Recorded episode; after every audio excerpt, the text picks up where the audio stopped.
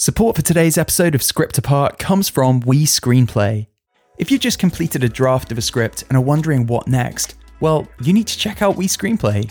We Screenplay not only offers amazing free resources, like virtual events where your questions are answered by Hollywood's leading professionals, with incredible 72 hour turnaround, format specific feedback tailored to your specific goals, and a price that no one else can come close to, We Screenplay coverage is used by thousands of writers in every phase of their careers from emerging writers still finding their voice all the way to Oscar winners. So if your script is all ready to go, check out one of We Screenplay's labs, where dozens of writers have been repped, optioned, and staffed as a direct result of the real life industry meetings and hands on workshops offered by We Screenplay. Don't stay stuck. We Screenplay want to help. Check out We Screenplay by visiting WeScreenplay.com or clicking the link in today's show notes. Support for this episode also comes from our friends at Arc Studio Pro. Arc Studio is the screenwriting software used to create incredible shows and movies, such as the acclaimed Netflix animation Arcane. It has a ton of features designed to unlock your creativity on the page, whether you're a seasoned industry professional or a first time writer discovering your voice. Arc is all about minimum distraction and maximum ease of collaboration. There's an outlining whiteboard for mapping out your story, automatic draft management for keeping those scripts safe, and it also offers real time collaboration similar to Google Docs making it the easiest way to run a professional writer's room or just to write that great idea for a script that you have with a friend. Try it today. Head to arcstudiopro.com forward slash script apart, where you can get $30 off a pro account by using the code FRIENDS at checkout. Click the link in today's show notes to take your screenwriting to the next level.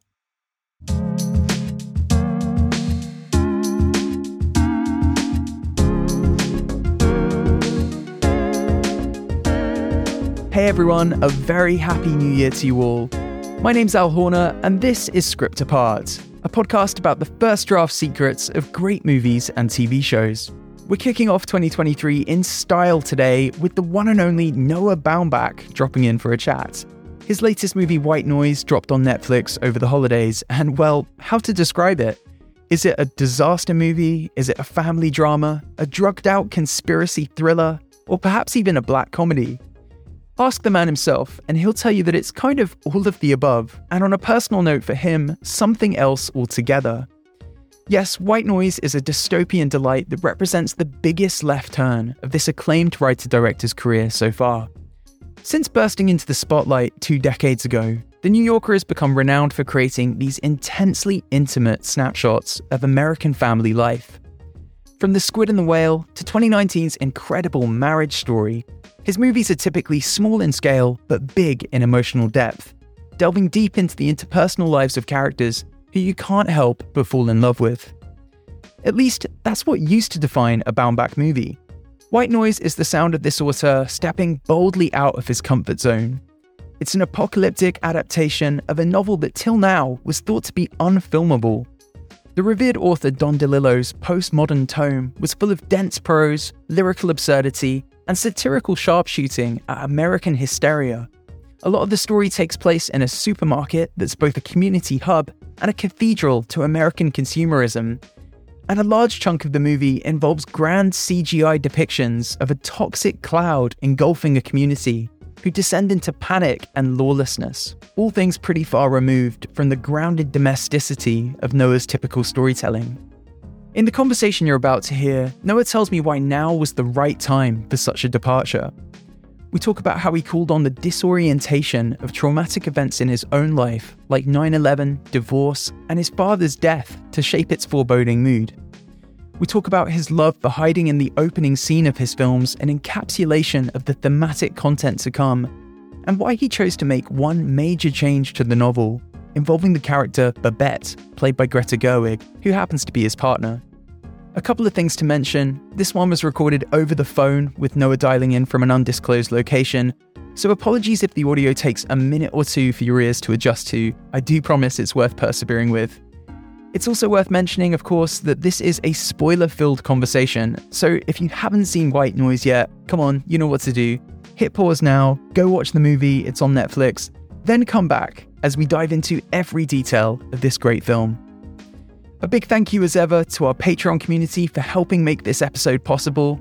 Head to patreon.com forward slash script apart if you'd like to get involved there. Okay, with no further ado, this is Noah Baumbach discussing the first draft secrets of White Noise. Thanks for tuning in. Happy New Year once again, guys. 2023, let's make it a good one. You're listening to Script Apart, hosted by me, Al Horner, produced by Camille Demek.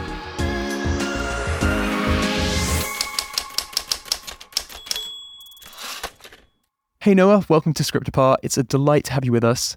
I'll be real with you. Ever since I saw White Noise, every time I go to the supermarket, the temptation to break into a little dance, it's pretty intense. so there's no shame in that. You should just do it then. In all seriousness, though, Noah, like uh, White Noise really has kind of embedded itself in my brain since I caught it over the weekend.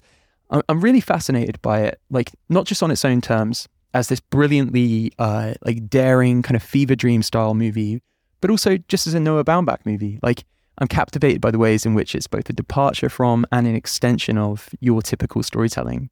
Um, so I wanted to start off by asking about the significance of the particular moment in your career that white noise arrives in. So, like, your last film was, of course, Marriage Story, which I loved. It felt so personal and emotionally bruising to watch, so I can only assume it might have been emotionally bruising to write as well. Um, from interviews I've read, you you pulled quite heavily from your own life, as all your movies are wont to do, but perhaps more so than ever with that project. Is it a coincidence that you know you found yourself here, reaching for someone else's material and adapting someone else's story for the first time after Marriage Story?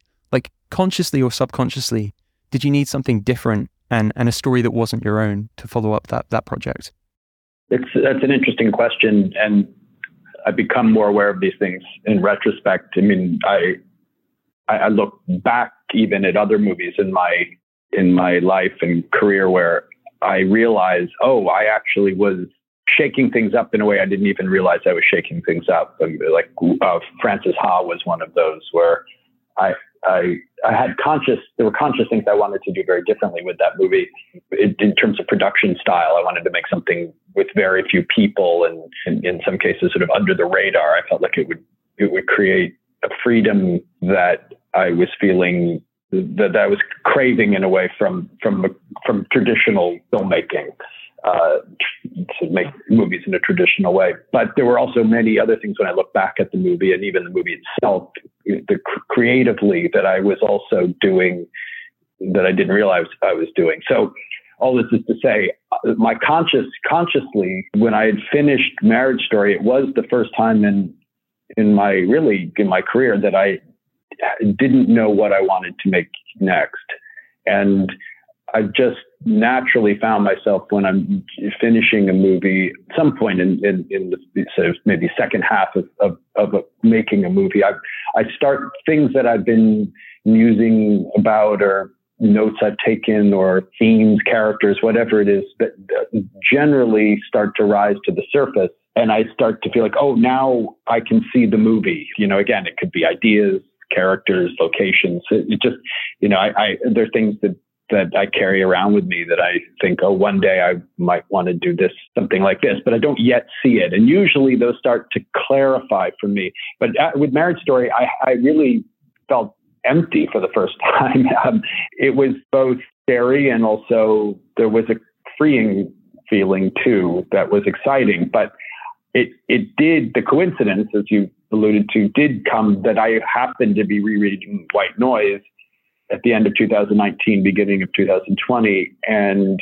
I was struck over and over again as I read it, and I would read passages aloud to Greta and say, "You just I can't." Who had also read it, uh, you know, many years earlier, how much this not only speaks to the moment in terms of themes and subject matter, uh, story, but the tone of it, the tone that you also spoke about, is the, the fever dream quality of it just felt like the world was feeling to me. It was, it was capturing a feeling that I had.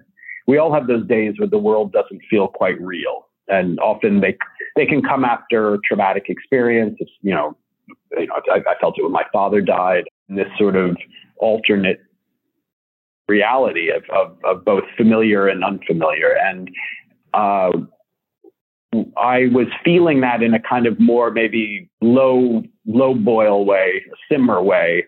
And then when the pandemic happened and, and we were in New York City again and and suddenly, you know, after we'd been traveling around the world quite a bit um, for Marriage Story and Greta for Little Women, we were suddenly, you know, locked down in our apartment, and I, it it really spoke to that feeling, and I did have that sort of traumatic that that that feeling of trauma and you know i mean we were lucky that we weren't sick or you know having you know genuine tragedies that that came from the pandemic but but just that feeling of the world feeling strange and unfamiliar and everything around me my apartment my things everything is familiar but nothing feels like it usually does. And that's what the book really spoke to in me. It felt very personal and I felt like, well, here's a way for me to express something that feels very personal, but do it through this this other other voice, this this other this novel. That's so interesting. What, what an incredible time to be be revisiting this novel. I mean, uh, the the title of the novel alone, White Noise, like it's about disorientation, and there was perhaps no more disorientating time in in sort of history in Western society, certainly, um, than than these last few years you know, I suppose we probably should just address the sort of COVID of it all up front. There's a moment in the film where the, the name of the threat is seemingly updating itself from minute by minute. Like it evolves from being a feathery plume to a billowing cloud to finally the airborne toxic event. Um, the advice from authorities seems to kind of constantly be pinballing during the disaster movie segment of the of the film, much like it was during COVID's onset. And, um, you know, it, it, the disorientating nature of COVID era society carries through in the film. Like late on in the film, there's a really funny little aside, like a grace note, where there's an announcement over the tannoy in the supermarket in which shoppers are told to disregard a previous announcement and then to regard it again following new information. How did you go about inserting some of that panic and that and that disorientation? Like I suppose not just of the pandemic, but of the Trump years and social media era society into this book that was, you know, it was written in 19, well, it's released in 1985. Presumably it was written in the years kind of preceding that. Right. It, it, no, and, and, and I would add to that the symptoms keep getting updated as well, which also yeah. was something we were experiencing, um, and and seemed to get more surreal and impossible. Um, I mean, the fact that you that one might truly lose their smell and taste, you know, seemed of science fiction, you know, at, at that time and of course in the book and, and the movie you it's deja vu and you know uh, what's remarkable about the novel is that all of that was in there. And i was excavating it and putting it in this new setting in this new form and and finding cinematic analogs for what he was doing in in a, in a very literary way. And the the supermarket announcement is a good example of that of, of you know, the, the, the supermarket, you know, he, in the novel, he'll end a paragraph with just maybe an, a snippet from the television or the radio or the supermarket. Panasonic being a kind of famous one, which comes later in the book. It's just its own its own sentence. Those things were sort of I felt very available to me from the novel, but then also my task was to to find the, the, the movie equivalents. And, you know, of course, they, they change. I mean, things that you, that you read become very different once you have, you know, human beings and, and, and, you know, expressive, emotional actors, you know, with faces and noses and ears and mouths saying these things, you know, and so it does transform it. It grounds it in a different way. I wanted to maintain, you know, and find an equivalent sort of elevated reality that the book created so well. And but find the movie version knowing that by just by the fact of that that you're going to see these things and and and these things become real and more tactile that it, it grounds it in a way that's different. You know when you're reading the kids in the book who are you know hilarious and but they they become representations of kids. They're both very recognizable as real kids, but also they're literary kids. And once you cast these these wonderful kids that I that I did cast who were very sensitive and and and human, it it it it creates another something else. And that was something I was always trying to remain aware of. That you know the, the things like hearing things in the supermarket, I use some things from the book, but then we also created a kind of character for that for the supermarket uh, megaphone, uh, and he David David Neumann actually who choreographed uh, the dance sequence that um, that you might one day imitate in Tesco. Uh, uh, uh, he he um, also he worked throughout the movie with me on all, on all the scenes, even the scenes that have sort of maybe a much more nuanced choreography. But he also was the voice of the supermarket, so he he was uh, he, he's all over the place. And as as different as the film is to your past work, as much as it must have been clear as you kind of contemplated adapting it that this was going to require you kind of pushing into exciting new territory, I suppose, as a director, were you kind of uh, conscious of the ways that you were potentially able to take Don's story and meld it with some of your pre existing preoccupations as a storyteller? Like, it, it's another family driven story, for example, which has been a major part of your signature as a filmmaker, Noah. Was, was the family dynamic at the heart of the movie like a north star for you as you wrote it? Like as as I watched it, I think I very much imagined that your way into the story, your way of making this near impossible undertaking seem less daunting, might have been kind of uh, yeah, sort of considering it as a family story, like you've always written, and kind of expanding the world from there. Well, I, it, it, it's it's it's another one of those things that that I, I I could look at retrospectively. I think I just trusted the fact that I responded so strongly to it that that it, it, it it was speaking to me and it was something that I was compelled to adapt. So thus it had to be personal. It had to have some connection to, to what I've done in the past.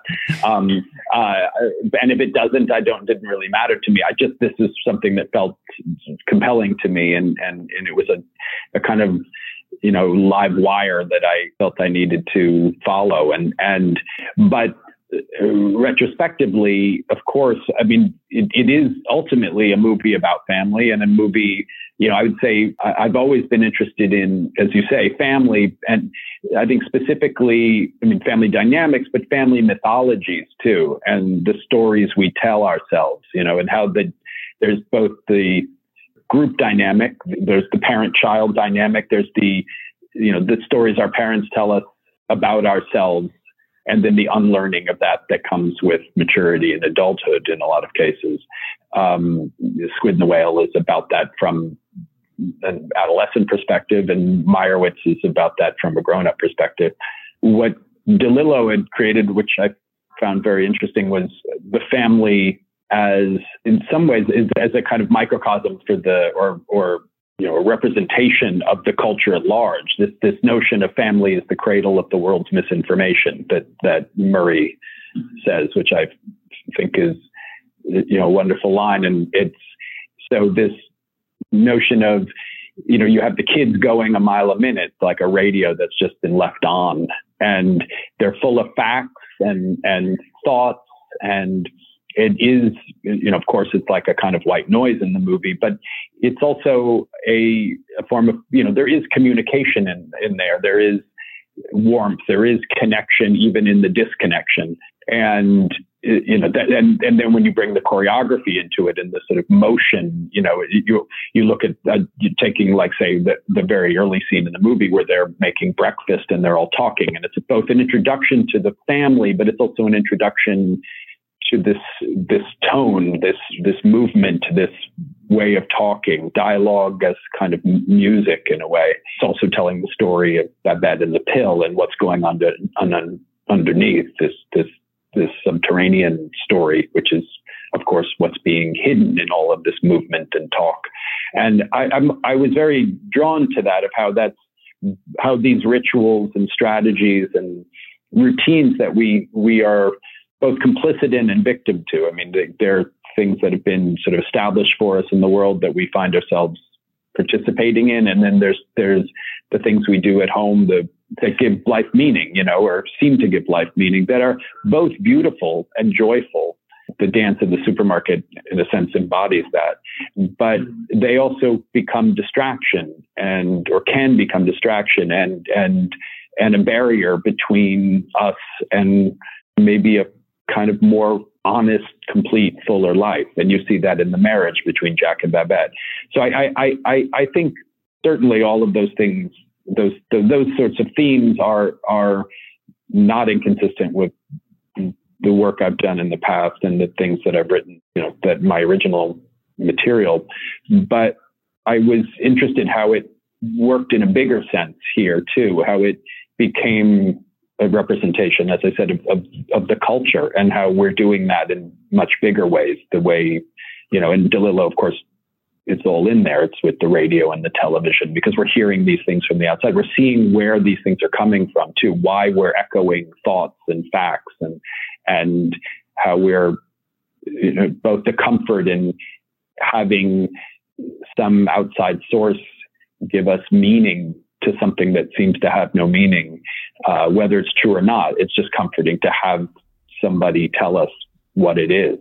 And that culture that you mentioned, the the sort of I suppose slightly warped, media saturated vision of American society that we see in White Noise, in which, you know, families crowd around the TV to watch plane crashes and things like that. How do you describe that? And and what do you see as being the relationship between the America of today and you know the, the, sort of cranked version of it that we see in the film is it is it kind of is there a sort of element of a cautionary tale that um that's embedded in white noise and don's novel that like that's where we're headed if certain impulses in society aren't kind of curbed like how do you, how do you kind of sum up the, the world that this family inhabit I mean, I think we're there already. It would be cautionary. it would be cautionary maybe when the book when the book came out. Maybe it was cautionary. I, I don't think. I, I think it's in our rear view now. I mean, I mean, the internet just it, it maybe makes it less pointed as standing around the TV watching a plane crash. I mean, it, that's a more it's a more satirical like version of it. Um, but you know, of course, DeLillo's writing in a world where you can change channels and you can watch a plane crash on the news, and then you can turn to a sitcom on Channel Four. Uh, we live in a world where we can we can watch them simultaneously, you know, and do. I mean, this Bo Burnham song. It's it's everything. What does he say? Everything. A little bit of everything, all of the time. Yeah, all of the time. Yeah, exactly. It's it's um a more innocent version of it and when when you only have because technology hadn't you know gotten to the place where it is now which DeLillo also talks about I mean this sort of I mean Babette says when she's at the Boy Scout camp um, says she's talking about the the latest innovation that's that fighting the toxic cloud and how scared it makes her. And she says, the greater the scientific advance, the more scared I get. You know, I think there there is something that you know Don was really on to also about technology and as it advances, what it does to us and the fear that it creates. I, I think um, we're past the cautionary tale part of it. Hey, this is Al, just jumping in to tell you about two of our great sponsors this week. Breaking into Hollywood as an aspiring writer can be a confusing, convoluted thing. Fortunately, Screencraft is here to help writers with both the craft of writing and the business of Hollywood. Screencraft has everything for your writing journey, from video lectures starring your favourite writers to hands on career coaching with their excellent writer development team. These guys offer the best screenwriting competitions designed to help your talent shine, featuring judges that really know their genre, from top literary reps to Oscar winning screenwriters. Hundreds of past winners and finalists have started their careers with the direct support of Screencraft. Winners have been staffed on shows at Netflix, Amazon, Apple TV Plus, the list goes on. They've also sold scripts and been hired to write films for the likes of Universal, Lionsgate, Blumhouse, and Hulu. So if you're an aspiring writer, what are you waiting for? Don't wait to check out Screencraft today. Visit screencraft.org or click the link in today's show notes.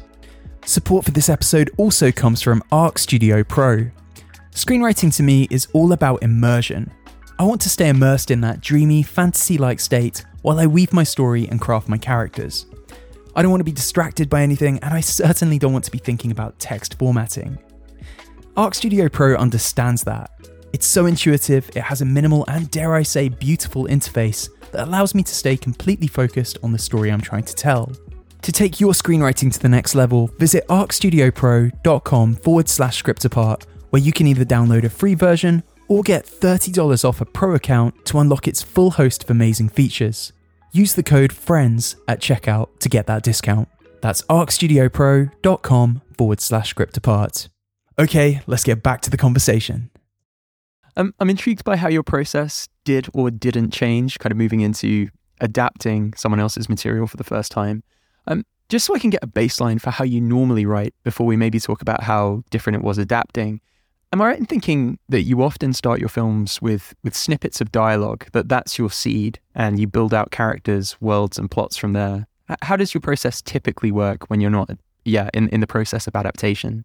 It's different for every movie and every script. Dialogue is is certainly a way in often for me, or one of the ways in. I I, I hear people talking, and I I follow that, and I follow a kind of chain of conversation.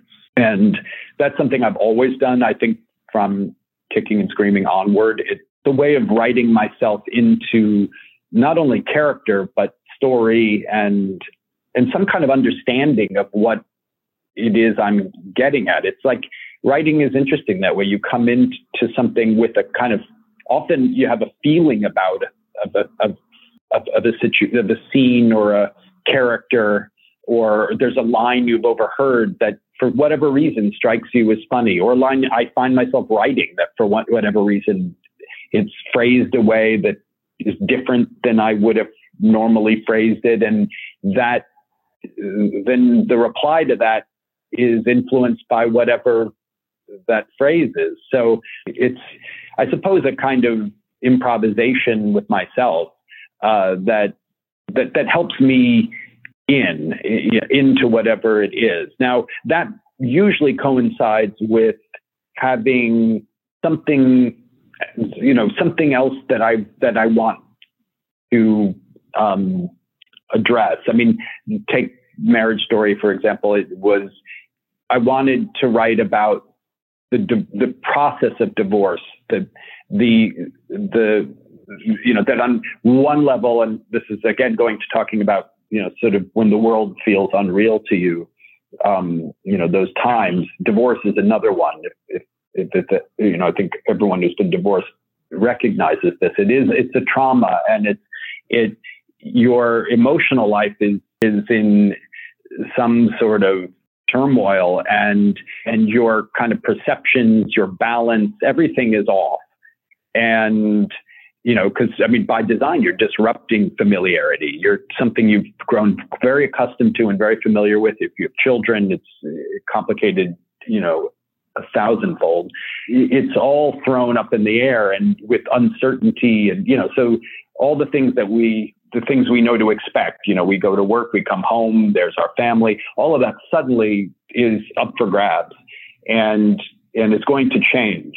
And you have that going simultaneously with this legal process, something that is, you know, run by professionals who uh, have studied this law and have ways they work within this system that is both sensical and nonsensical at the same time. So you're thrown into a kind of Kafkaesque world, while at the same time you're dealing with an emotional Kafkaesque world, which is, and I, I thought, well, th- that to me, I felt like I hadn't quite seen in a movie and was was interesting to me, and I wanted, and it was something personal to me, something I'd gone through, and I wanted to tell that story. Now that also then coincided with writing these characters and writing these dialogues and and starting to understand the people. You know and then i'm also writing about different locations. I'm thinking well okay this is part is in new york and this part is in los angeles. And then that becomes a different way in. And now i'm writing environment and thinking about well what does the environment do to you? And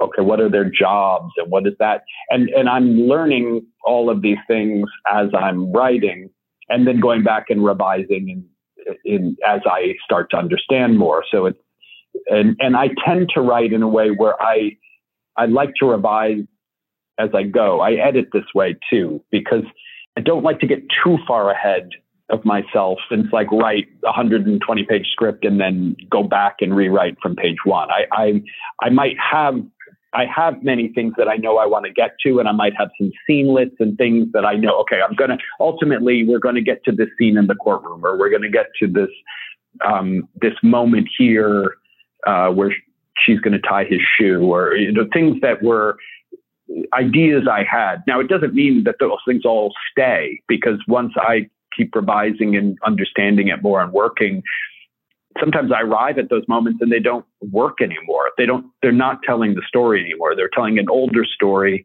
that helped get me to the place to you know help me understand earlier pieces and now are no longer relevant. And so those things get cut but sometimes they stay. Sometimes they feel sometimes i understand why i had them in there to begin with. Oh this is what this is about. This is why i wrote this. Um, the opening a marriage story which is they're writing these sort of tributes to one another and we we experience them visually and and then we find out that this is something that's an exercise in a with a mediator in their divorce. And I wrote those in part to understand the characters, to because it was a way to dis, to look at the characters through the other's eyes. And so, but of course, once it was in there, and once it then took on this function in the movie, it helped me go forward, and it also helped me much later in the movie because then I was well. What if we return to these letters? You know, what if that came back? You know, things like that, which again are not you know, they become good story moments or good movie moments, but they're, they only, you only get to them by doing something, doing the earlier part or doing another part or so, you know, all this is to say is there's no one way to do it. And every script provides a different challenge. Um, I mean, I'm writing something now, which it's the first time in a while where I really don't know where I'm going with it. And that's scary and thrilling at the same time. So I can go down. I can I can write 50 pages and then take them out and go back. You know, if I and go back to you know an earlier part and start again because I can feel like you know I took the wrong lane. This is another long way of saying I suppose I have ways that I do this, but I also remain open to the fact that I'm an amateur each time I'm doing it. You know, you're you're you're you're you're a beginner with this movie all the time, every time. It's like the last movie doesn't give you can't you can't use the stuff from the last movie. And and when you finish them, they often feel like I look back and think like, how did I do that? That's you know, I mean, somebody, a friend of mine that wrote me, they'd just shown the squid and the whale to their uh, teenage child, and they quoted something of the movie back to me, and and and and they were seeing it in a way as a part of the whole and as a kind of something that really worked for them in terms of like the way it was phrased and the way the scene played out. And I was impressed that I had figured that out. you know, looking back at that, I thought, well, um, I'm glad I arrived at that. You know, because it's like they're all they're all smarter and wiser than you are. The scripts, you know, the the, the work, the movies, they they they have to be. I always feel a little bit like a a fraud in trying to even talk about how I got there or what I did because maybe fraud's not the right way or a piker or something. It's like the, the movie's better than me. I mean, in, in, in a way, it's like it's, it's wiser. It's more sensitive. It's more emotionally mature. It's, it's, and that's because the process allows for that. You know, it's like, it, it's, it's like you're aware of what it can do better than you. And so you try to follow that. You know, I, I um, was reading a, uh, George Saunders has this wonderful book about, um, Oh, do you know this book? Uh, swim in the rain in the pond. Swim yeah, in the pond in yeah, the rain. Yeah, yeah, pond in the rain. Yeah. There's he, there's a I think it's Milan Kundera. He has a quote about this very this very thing that about writers writers not maybe saying writers shouldn't be representatives you know for the culture but they should he's like i'd go further and say they're not representatives for themselves that they're they, that they are the, the work is wiser than they are. Um, and it's he talks about um, i guess tolstoy when he was writing anna karenina was much more critical of anna and essentially her death was a kind of punishment, uh, you know, for her immorality. And, but as he wrote it, of course, the novel is very different from that. The novel is very sympathetic and understanding of her. But he said, I don't, he, he says, I wouldn't say that Tolstoy, uh, he's like, I don't think Tolstoy got wiser or more, uh, generous as he uh, as a person as he wrote it but what he did is he followed the train of the novel and wrote the best novel and i think that's really so smart about writing. It's it's and, and movie making. You know, to go further is that if if you're good at it, you're it's it's going to always be better expression than what you than than, than what you can do as yourself. Yeah, I guess a great encapsulation of that, um, which also ne- leads us quite neatly into sort of some of the key scenes from the film. Um, in Greenberg, you you opened that film with a scene in which um, Greta's character's in a car. She's attempting to merge in traffic, and she asks, "Are you going to let me in?"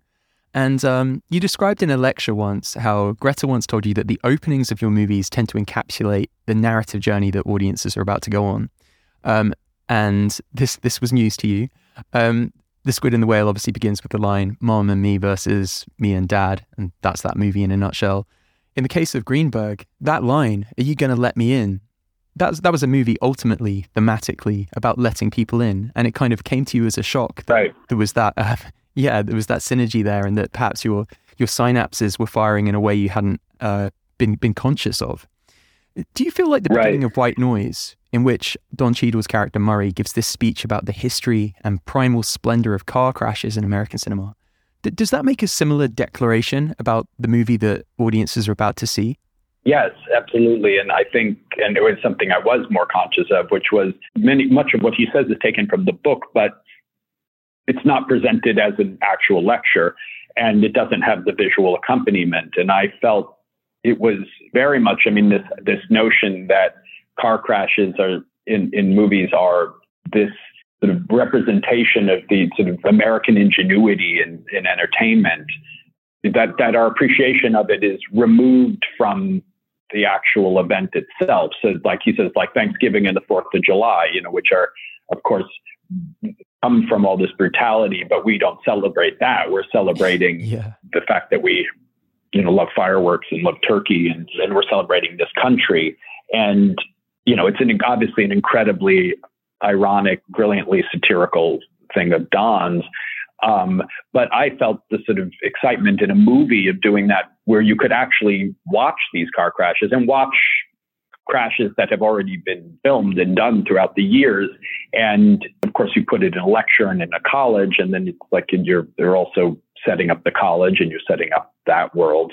But I felt like it was a, a, a very good way to kind of set the tone for the movie and also set the tone for the audience of what they're going to watch. I mean, they're that you know, on, on one hand, putting it in a specific world, a college where this is the sort of thing that's taught, and then in another way, suggesting a way that one might want to watch this movie so that when you see a car crash later in the movie or you see a train crash or you see that that you're you're watching it you know both as part of the the, the actual narrative but you're also seeing it in light of this of this lecture and this and in this other light so uh, yeah i mean i think you know, it, it, another thing I would say about it too is that you know when you then see the the family, you know, a few minutes later, you're introduced to the family in the kitchen, and they're moving around, and they're near misses with each other as they sort of essentially dance around one another, making their breakfast and having their conversations. Is it also I felt suggests this idea of, of you know, our, you know, I mean, it's it's it, it, it's completed at the end with the dance, but how we sort of go through life too, as, you know, in these sort of avoiding uh, collision, and you know, and and you know, and then and then occasionally we do collide, and is there catharsis sometimes in a collision? And it also, of course, is this notion of death, which hangs over the whole movie, which is we develop our lives so that death you know, remains abstract, or we don't want to think about it. We put it out of our minds. We think, oh, well, we often believe on some level, well, but not me. You know, yeah, I, am going to yeah. somehow find a way to get around this thing. And, uh, but then strangely, or maybe not so strangely, we are compelled to, you know, we, we put it in our entertainment. We watch, I mean, how many disaster movies superhero movies that destroy cities and you know we've seen New York get destroyed so many times in movies and and and it creates some sort of pleasure uh, at the same time. So you know what is that? What is our why are we both drawn to it in, in our entertainment in ways that we're afraid to acknowledge it in our in our lives? Um, and you know that's also implicit in Murray's lecture. As you say, the uh, the sort of talk at the beginning about about crashes that very much sets up the, the crash that's going to be an inciting incident, of course, of, of sorts in, in in this film.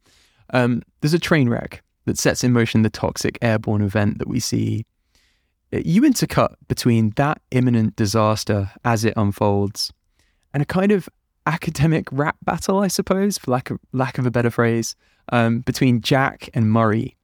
Um, so Jack is a professor of Hitler studies, the study of Adolf Hitler, and Murray, his his kind of uh, colleague in academia, his specialty subject is Elvis. And yeah, you juxtapose these seemingly two unconnected subjects, Hitler and Elvis, um, with this scene of sort of yeah twisted metal and kind of well catastrophe. What what were those things kind of coming together in that scene to express Noah, and, and what was the significance to you of uh, of yeah the role of kind of Hitler in this film in regards to to Jack's job? Yeah, well, I mean, uh, yeah, and that's also that you in the book you don't see the crash. The crash is happens whatever the the equivalent of off camera is in a book, off page. Uh, um, it, it, it's not. It's not. Um, it, it, was actually when I. I mean, this is a kind of good example of, of how screenwriting works, I, I suppose, is, is the crashes by, by putting that lecture at the beginning of the movie.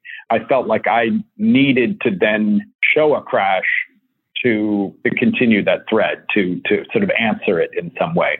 So that gave me the idea to include the crash and show the crash, you know, because I felt well also that's such a movie thing, crashes, you know, and and we've already established that that led me then to think, well, what, when does it happen? Well, it should happen then with, in conjunction with the Hitler Elvis lecture. And so, and with Jack, you know, then I had Jack kind of, you know, which is in the novel, is Jack takes over the lecture in some way. He kind of, um, and evangelizes in some way about, about Hitler.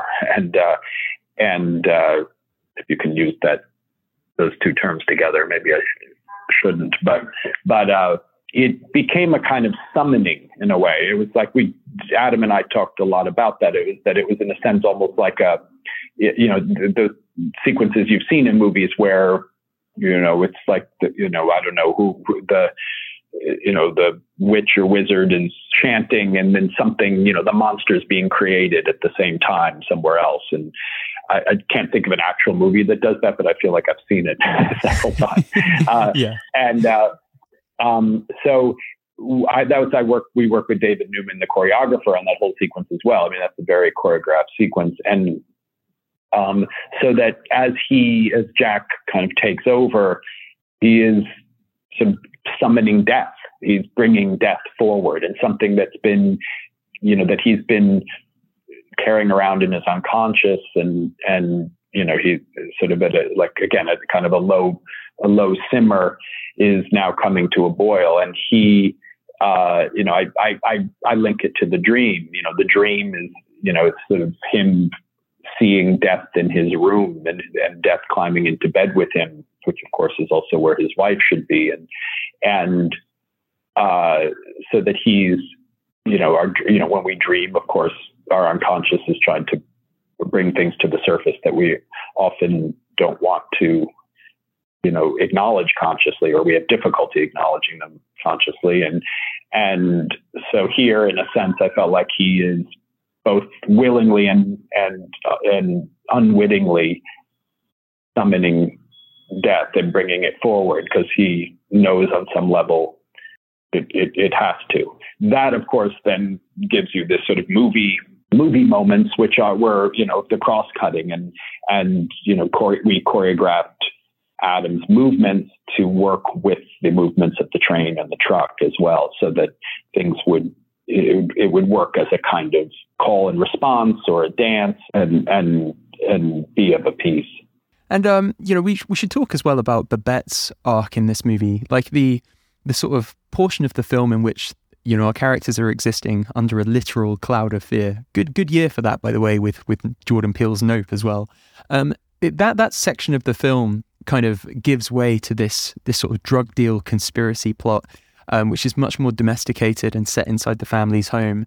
Uh, you know, White Noise, both in your telling of it and obviously in Don's, it, it, seems a story in which there's a refusal to confront our mortality that results in an escape through through TV, through material consumption, through chemical cures. Is, is that kind of what Babette's arc is is intended to express? Like, what what was your having having lived with this novel since your teens? and now having kind of grappled with it in in bringing it to the screen what's your read of of that second portion of the film well, and and and it should be, I suppose, pointed out too is is the movie. You know, her role in the second half of the movie is is changed from the novel. In the novel, she doesn't go to the motel. She's not part right, of the yeah. the attempted killing of Mr. Gray and the German nuns and that whole section. So, and I, I, that was something, and this is perhaps a, a, a further answer to your question about where this movie connects with my my other work is I was interested in seeing this and thinking about Babette's character. I became interested in, in seeing the movie as as a kind of comedy of remarriage. You know, that beginning of the movie, Babette in some sense exists as a kind of projection of Jack's. I mean, she's she seems okay, but we see we of course see that there's something going on with her. I mean, we um, you know, we, we know she's taking the pill. There are comments here or there. We see her driving away. And of course, Denise is on to her and has this idea. And we see how Jack kind of brushes it aside. And so she, she, she lives for the first half of the movie in some way as a, as more of a mystery. And in the novel, of course, you're in his head more. So she's always a kind of projection of his. Um, and this went to, as I was writing it, and, and thinking of Greta playing it was was the necessary shift that has to happen when you're when now that she is a you know she's Greta she's she's a you know uh, somebody we watch and respond to. It's not it, it, it's not someone we have in our heads and are thinking about through Jack's description of her from like in the novel.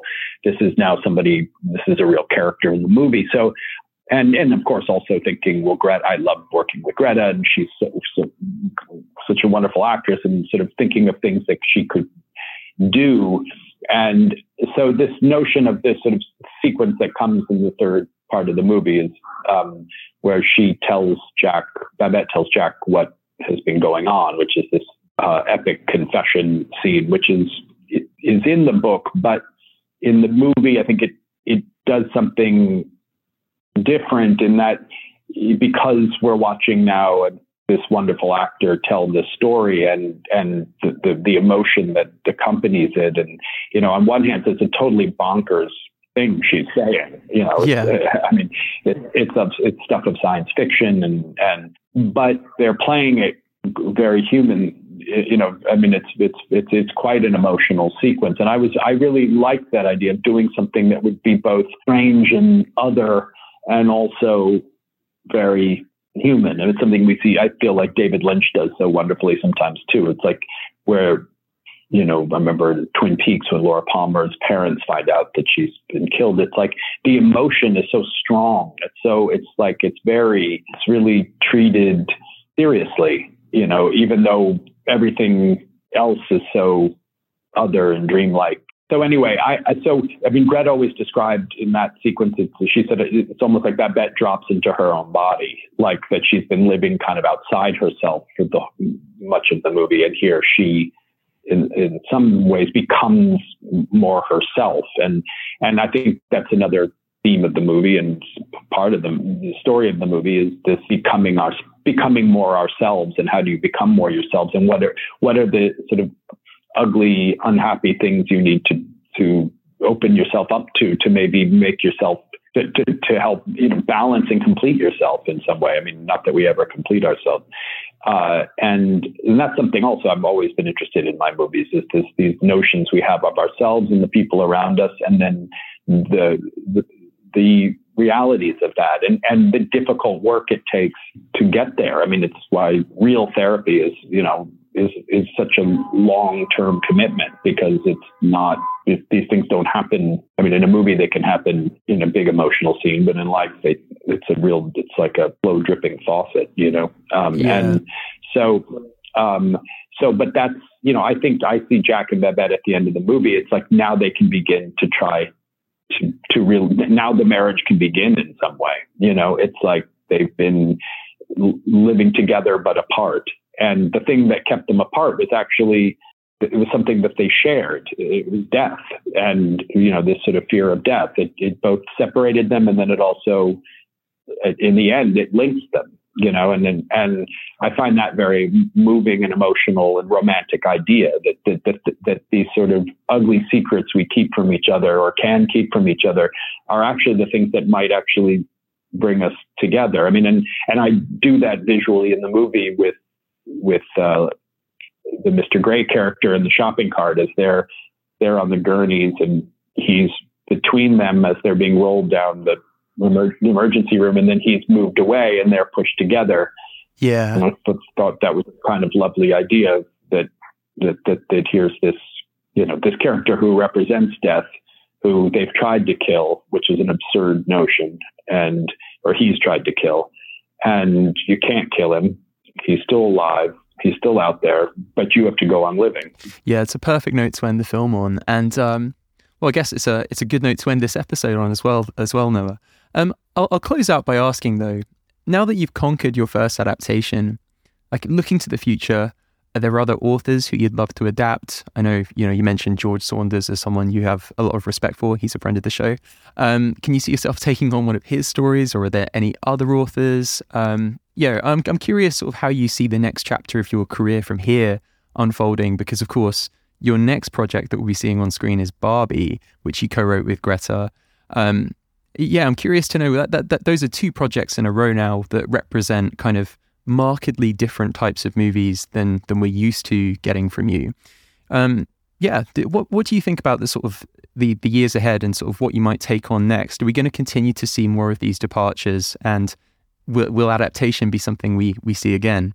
I'm just full of surprises. Um, I I, uh, I can only be in the time I'm in. Really, I can't. I don't know. I've always made movies that like as I said before, that that, that are connected to the sort of livest wire in my brain. You know, the thing that seems like it has the most excitement, electricity, the, the kind of clearest, you know, a way of expressing something or, or many things or that I'm been preoccupied or with or feel or, you know, events in my life that I've wanted to try to make sense of or and I'm this and and and this the the, the resulting script and movie are just the best way I know how to do it at that time. And um, and in that way, as you were saying earlier, I don't, you know, White Noise, I is, you know, it's it's it's different in certain ways because it's an adaptation, but feels it's a very personal movie for me because it's it's it's very connected. Like I said, it's it's sort of, you know, it was it was my kind of answer to the the time the last few years so I don't know. I'm just I will continue doing it the way I've been doing it, which is, the only you know is is making things that are meaningful to me. And uh, Barbie was kind of wonderful. You know, it, it was also during the pandemic or the sort of I suppose the early what we sort of think of as the main part of the pandemic. But we were I wrote White Noise and then we wrote Barbie, and they they they funny way they kind of relate to each other and certainly in ways that we see, but I don't, you know, we'll see if other people recognize them. Um, but, um, but that feels very personal to me too. And, and the collaboration with Greta, which is, is something I, I feel lucky to have and be able to, you know, um, I mean, White Noise is a collaboration as well because she's, she's in it and also, you know, she, her something I spoke to her about. She read many of the drafts and, you know, they sort of, so, I don't know is the answer. I mean, I'm I'm writing an original an, an original movie now, and you know, I, I will I'll always do that. Um, I mean, I you know, adaptations. I mean, it's it's it, when I when I read anything, I think at some point when I'm reading it, I will think of a movie like what is a movie version of this scene, or if you know, some scenes might feel very much like movies scenes, other scenes don't, and you think, oh, that could be an interesting thing to do, but I don't go past that. It's just the way my mind works. It's just a, it's a kind of musing. And but with white noise, I I took it all the way. So we'll see. Um, I mean, George wrote um, a, a really, I thought, a really wonderful script of CivilWarLand um, that Ben Yeah, Stiller yeah. was going to make. And I read that years ago, and I still would love to see that movie get made. I think he he really, I think he really captured a kind of, you know, movie equivalent of what he does so brilliantly, you know, in literature. Absolutely. Well, fingers crossed for a collaboration there, Noah. Um, I'll let you go, man. It's been such a fun hour chatting with you. Um, congratulations again on this film. I'm gonna be, it's gonna be rattling around in my brain for a long time, and I, in, in turn, am gonna be dancing in Tesco's for for a while. I, I suspect. yeah, you, you, if, if you started, I'm sure people will follow. The legacy, the impact of this film. All right. Well, thank you again so much, Noah. It's been an absolute pleasure. Yeah, thank you. It was fun. You've been listening to Script Apart, hosted by me, Al Horner, produced by Camille Demek. Thanks for tuning in. We'll see you next time.